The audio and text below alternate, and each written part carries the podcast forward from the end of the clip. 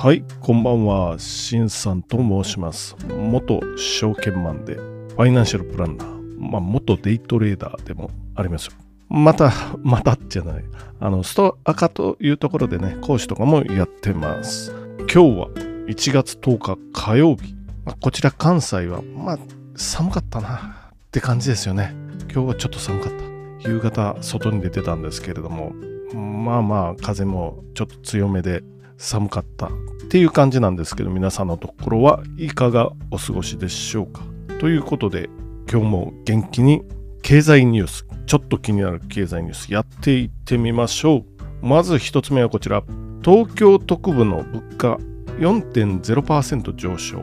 去年の12月、22年12月、これ40年8ヶ月ぶりの上昇率ということで、まあ、生鮮食品を除くって書いてるんで、コア指数っていうことになりますかね。まあかなり上がってますよね。その前が3.6かな。なのでこれ東京都が先行指標になって全国のが何日何日か経って出てくるっていう感じですかね。主に上がってるものとしては、あ、油ですよね。これ11月の時も上がってたんですけれども、まあ前年同月比ですからね。あの前月比じゃなくて、前年同月比、油32.5%上がってますよと。これは揚げ物をね、売ってるところも大変でしょうし、まあ、値上げしてんのかな、価格転嫁できるんかなっていうところですよね。とんかつ屋さんとか唐揚げ屋さんですよね。そういうところは厳しいっていう感じですよね。あとは炭酸飲料が15.6%上がってますよと。炭酸飲料？何？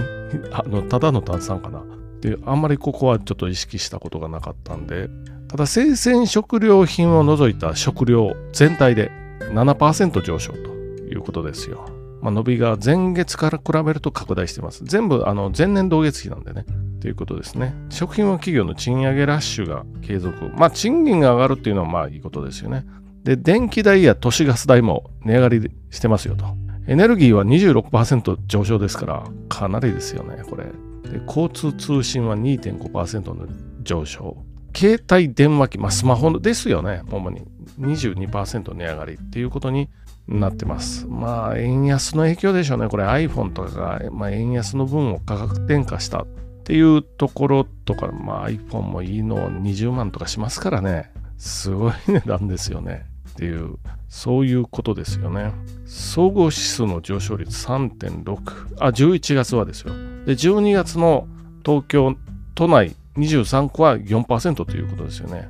で、全国も4%になるかもしれませんよっていうことで、まあ40年ぶりですか。というか逆に40年間よく4%までで抑えてたなという気がしますね。まあ特にこの30年間は低成長だったのでっていうことになりますね。まあで、ついでに賃金も上がってないので、まあこういう形になったんですけれども、うん、っていうことですね。で、その賃金なんですけど、実質賃金も結構下がってるなっていうことですよね。名目賃金は若干ちょっと持ち直してる感じがしますけど、実質賃金が下がってますよということで、8ヶ月連続実質賃金はマイナスになってますよ。で、22、まあ去年の11月の数字ですけどね、最大の3.8%減という形になっております。はい。ということで次。まあ、コロナ禍の特例貸付3割が返済不能2108億円免除決定ということですよね。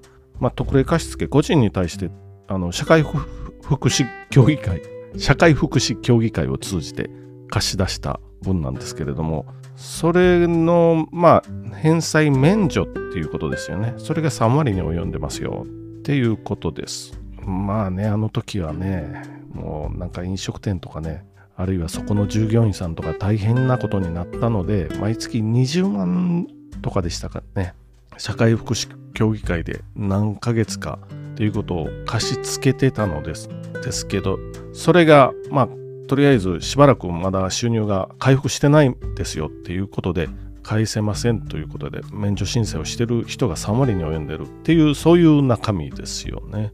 まあ、貸し付けたうちのまあ、これは関係ないんですけれども、貸し付けたうちっていうか、まあ、その中の1万4000が自己破産っていうことも判明してますよ。まあ、スピード優先でやってたので、まあ、致し方ない部分あるのかなというところですよね。で、コロナといえばもう一つ。まあ、コロナの後のですね、全国旅行支援、今日が10日かな、10日補助上限7000円に引き下げてまた再開ですよ。っていうことですね。旅行代金の割引率。まあ去年の年末までは40%だったんですけれども、これを20%にして割引の上限額、去年の年末は8000円。で、公共交通を利用した宿泊旅行商品5000円っていうことですよね。クーポンが去年は3000円と1000円だったんですけど、今日からの分は平日2000円、土日祝1000円っていうことですよね。まあ注意点は、あの、ワクチンも3回接種済みか PCR 検査など陰性証明が必要ですよ。実は去年これ2回ほど利用させていただいて、まあまあまあ楽しかったですよね。あもちろんあの PCR 検査を受けて陰性証明持って行きましたよということです。まあこれもまあもう今年になったら自分ももう使わないかな、使う予定がないかなっていうところですけどね、まあ、あれだけね、旅行業界もコロナでちょっと痛手を被ったので、まあ、またお客さんが戻ってきていただければということですよね。で、春節が近いんかな。で、中国からお客さんがいっぱい来るっていうようなお話だったんですけど、速報で中国に、あ、中国が日本と韓国に新規のビザ発給停止と水際対策に報復措置。まあ、やればいいんですけど、まあ、あんまりね、こう、うん、まあ、報復とかってね、あんまり気持ちのいいもんじゃないですよね。まあ、日韓を念頭に、少数の国は政治的な操作をすべきでなく、差別的な取り扱いをやめるべきだ。差別というかね、陽性者があんだけの割合いたら、それはそうなるでしょうっていうお話ですよ。ね、これに報復とか、まあ、長期化するかもしれないですよね。まあ日本から中国に出張できなくなる。長期化した場合ですよ。日中間のビジネスに。まあこれもね、これ幸いと日本もどんどんあのサプライチェーンの方ですよね。中国から別のところに移していった方が、後々、まあすぐには厳しいかもしれないですけど、後々のためにはいいのかなというふうに思ったりもしてます。まあ今日はこんな感じでちょっと早いですけど、おしまいにしとこうかなというところです。まあもしまあ、よかったという方がいらっしゃれば、またフォローいただければ非常にありがたいなというふうに思って、今日のところは1月10日、あ、まとめしておきましょう。まとめ。物価、東京、東京の23区とかの物価が上昇してますよ。12月ですよね。4.0%、40年8ヶ月ぶりの上昇率ですよ。